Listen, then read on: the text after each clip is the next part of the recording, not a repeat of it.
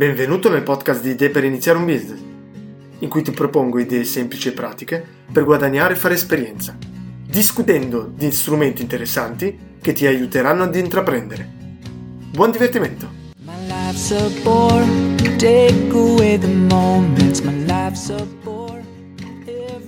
Siamo live? No, non siamo certo Marco Montemagna. Tuttavia, ok, pronto per una nuova puntata puntata numero 52, alleluia, sono tornato a, a registrare dopo un periodo un po' difficile. E oggi non voglio parlarti di un nuovo business, bensì di, un, di qualcosa di interessante perché alla fine è qualcosa che ci sta accadendo ed è quello di, della possibilità di quando tu hai un business nel tuo territorio di dire ok, se funziona qui, perché non deve funzionare in Francia, in Germania, oppure se sono a Milano perché non può funzionare a Roma e quindi è tradurlo, esportare e aprire un nuovo mercato. Come fare? Io certamente non ho la sfera di, di cristallo, però ho alcuni punti che magari grazie alla mia esperienza possono aiutarti. Allora, il primo punto, chiaramente non è semplicemente prendere il tuo sito web, a dipendenza se è un prodotto o un servizio, tradurlo e fare copia e incolla e comprare un nuovo dominio. No, non è, non è proprio così. Piccolo esempio, se hai un sito o hai comunque un prodotto per cui dai un supporto, chiaramente se tu apri il mercato tedesco devi dare questo supporto in tedesco. E se il supporto lo facevi tu o lo fa, o lo fa il tuo team, chiaramente ci vuole qualcuno che possa rispondere in tedesco, quindi nella lingua locale. Allora, vediamo, io ho 5 punti, vediamo cosa ne pensi. Allora, la prima cosa è partire come se tu dovessi creare un nuovo prodotto, partendo chiaramente da quello che hai già. Quindi identifica il tuo cliente target. Il tuo target è uguale a quello del tuo paese o del tuo mercato. Studia un po' la cultura e i modi del nuovo mercato che vuoi aprire. Devi conoscere le persone che stanno lì, in questo mercato. La cosa più facile cos'è? Andare lì, ma soprattutto conoscere qualcuno. Conosci delle persone, delle persone che possono aiutarti, magari delle persone che entreranno nel tuo team, e da lì inizia a porre domande e cerca di creare il tuo nuovo cliente, il tuo buyer persona. Dopo che hai queste informazioni, puoi creare il tuo cliente target. Il secondo punto quindi è, è di definire la proposta, la proposta di valore. Come si comporta il tuo cliente? Cos'è che vuole? Vuole magari lo stesso valore che tu dai sul tuo mercato oppure no? Magari sul tuo mercato il supporto è importantissimo, meno la grafica, e invece in questo nuovo mercato è, è il contrario. Il tuo sito deve essere più bello, più accattivante e non è importante il supporto. Quindi bisogna capire questo. Perché se no dopo tu concentri gli sforzi su qualcosa di sbagliato. Quindi devi capire che domande fanno i tuoi clienti di questo nuovo mercato. Cos'è che si aspettano? La cosa migliore, come sempre, è testare, provare e fare. Puoi magari lanciare un mini servizio beta, magari con un brand differente. Prendi, non so, un sito, un, un dominio a caso fai tra virgolette un copia e incolla di quello che vuoi vendere o proporre, campagna Facebook e già da lì attiva magari appunto una chat di supporto per vedere cosa vogliono i clienti, cosa si, si domandano, si aspettano le stesse cose, sì o no. E poi un'altra, un'altra possibilità invece è quello di, ok, faccio delle interviste, vado in loco o se conosco qualcuno già lì, inizio a porre domande a vedere. Magari cosa puoi fare? Magari, ok, hai tradotto il tuo sito? O se, se, è la stessa, magari se è la stessa nazione o è la stessa lingua, proponi, mostri il sito e vedi queste persone di questo nuovo mercato come si comportano. Hanno quello di cui hanno bisogno? Nella chat cosa chiedono? Il tuo sito, il tuo funnel è comprensibile? Magari non è comprensibile per loro.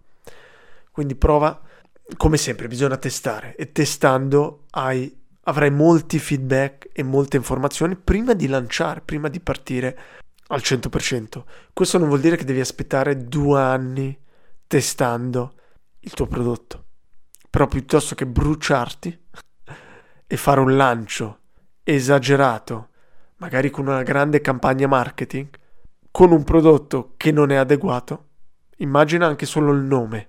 Il nome che magari in questo nuovo mercato non va bene o è offensivo, chi lo sa. Dopo che hai queste informazioni, puoi costruire il tuo prodotto. Chiaramente non parti da zero, parti dal tuo prodotto iniziale, del tuo mercato. Quindi quello che puoi fare è fai una specie di schema con le caratteristiche del tuo prodotto attuale nel tuo mercato. E poi fai la stessa cosa grazie a tutte le informazioni che hai raccolto nei punti precedenti sul tuo, tra virgolette, nuovo prodotto. E vedi cosa devi cambiare. Ci sono dei punti importanti e essenziali che pensi che devi cambiare? Magari il nome com- è completamente sbagliato, magari da una parte nel tuo mercato non fai delivery e in questo tutti si aspettano il delivery, quindi sei obbligato ad implementare un sistema simile? Cioè, capisci? Questo può impattare tantissimo la tua entrata in questo nuovo mercato. E da lì cerca di, prima di tutto, magari dopo questi primi due punti ti dici no, non entro nel mercato perché è troppo difficile o non sei pronto. Vedi come magari in alcuni casi magari semplicemente è meglio aspettare una maggiore maturità della tua impresa, del tuo prodotto per entrare in un nuovo mercato, piuttosto che bruci. Magari non te lo bruci, però bruci tempo e il focus della tua impresa è tua. Quarto punto, crea come sempre la squadra. Il team, il team, il team. Questa è la cosa chiaramente più importante di tutte. In questo caso tu hai già un team, parti già da un team, da una base, che è il team del tuo mercato. Tuttavia dovrai avere la prima cosa, un responsabile del nuovo mercato. Ok, tu all'inizio ti occuperai, però il prima possibile trova un responsabile, un, una tra virgolette tua coppia. Deve essere come il, il padrone del prodotto in quel mercato. Tu se hai bisogno di qualcosa parli con lui ed è lui poi che deve agire. Chiaramente poi dopo discuti con la strategia, non è che fa le cose da solo, però tu se pensi alla tua impresa dopo un anno dall'entrata in quel mercato, magari vorrai aprire un altro mercato ancora, o tre, o quattro, o cinque mercati. Devi avere ad ogni mercato un responsabile, perché poi lui sarà in loco e sarà lui, ad esempio, a creare anche un team di supporto in loco, un team con la cultura, con la lingua di quel mercato. Puoi chiaramente iniziare da remoto, ma sarà difficile se non hai almeno delle persone, un piccolo team nel nuovo mercato. Poi la, la domanda che ci si fa spesso è è meglio cercare un generalista o uno specialista?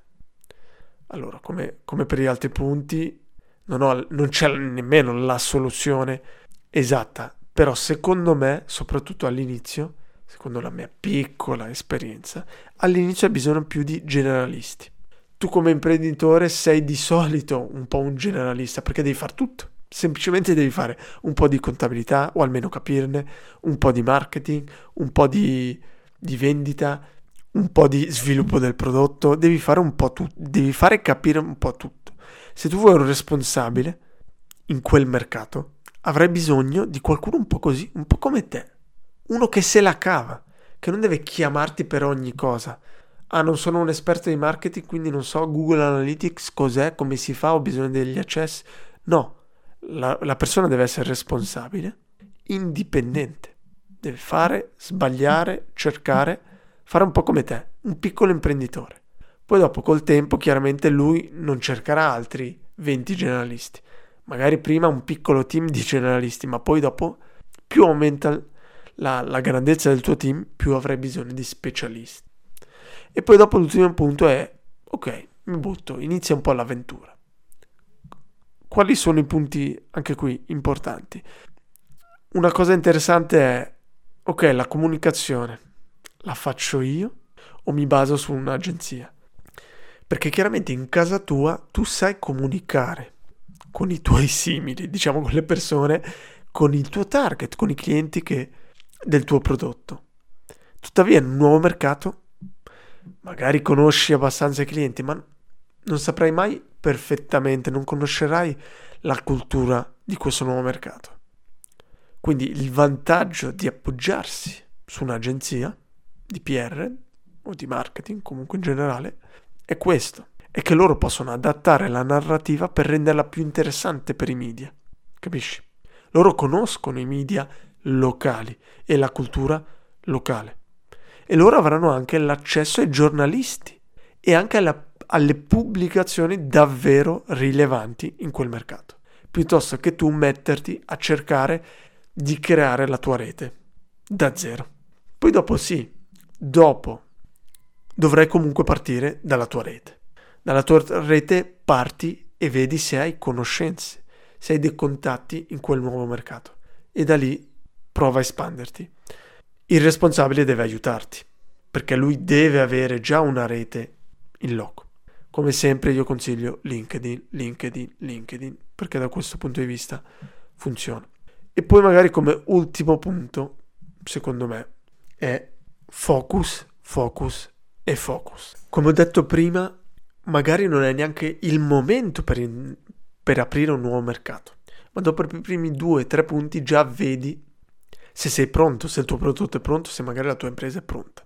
Tuttavia, anche se apri questo nuovo mercato, devi imparare, ma soprattutto se apri questo nuovo mercato, a stare focalizzato e quindi questo vuol dire anche ad, ad imparare a dire di no. Perché quando inizierai con questo nuovo mercato avrai tante, tra virgolette, possibilità, tanti leads, tante opportunità e avrai voglia di aprire tutte e tenere aperte tutte queste opportunità o, o questi cambiamenti, ma devi imparare a dire di no, di stare focalizzato e di lavorare per priorità. Qual è la tua prima priorità? Arrivare al nuovo prodotto di questo nuovo mercato e metterlo online, metterlo quindi in live e iniziare a vendere. E poi, seconda priorità, ok, stabilire magari una lista di partner, però vai a priorità e piuttosto di no piuttosto che dire di sì, perché se no non arrivi ai tuoi obiettivi. Mettiti anche degli obiettivi per riuscire a, avere, a lavorare per priorità. Ok, questi erano 5 punti semplici che mi sono venuti un po' così in mente secondo la mia piccola esperienza. Spero che ti possano aiutare anche per, anche per piccole cose. Su questo podcast parlo e porto sempre dei business pratici, semplici, che magari non ti faranno diventare milionario oggi o nemmeno domani, però che ti aiutano a spronarti a fare, ad iniziare. Ed è anche per questo che ho creato una piccola guida, piccola ma neanche piccolissima, una guida proprio per questo, come passare dall'idea all'esecuzione. Quindi l'idea è di aiutare le persone che non hanno una, magari una formazione economica, magari non hai studiato economia, però non vuol dire che non devi provare, non devi iniziare. Ecco perché in questa guida ti aiuto ad iniziare un'attività, a vedere come analizzare e come poter iniziare. Soprattutto con voglio darti l'idea, voglio darti gli strumenti ed una base minima teorica, ma molto pratica di come valutare le tue idee e come poterle filtrare.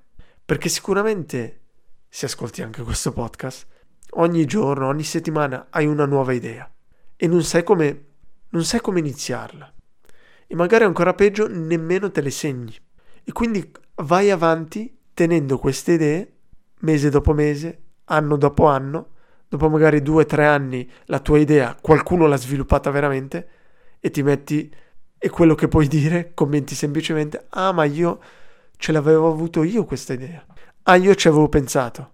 Tu ci avevi pensato? Come te, altre 10 persone, però solo uno l'ha messa in pratica.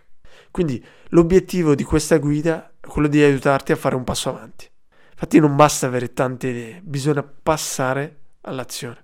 Quindi con questa guida alla fine avrai degli strumenti per valutare e capire quali sono le idee potenzialmente fattibili quali rimarranno solo idee fantasiose o semplicemente non attuabili nella tua località o per le tue risorse.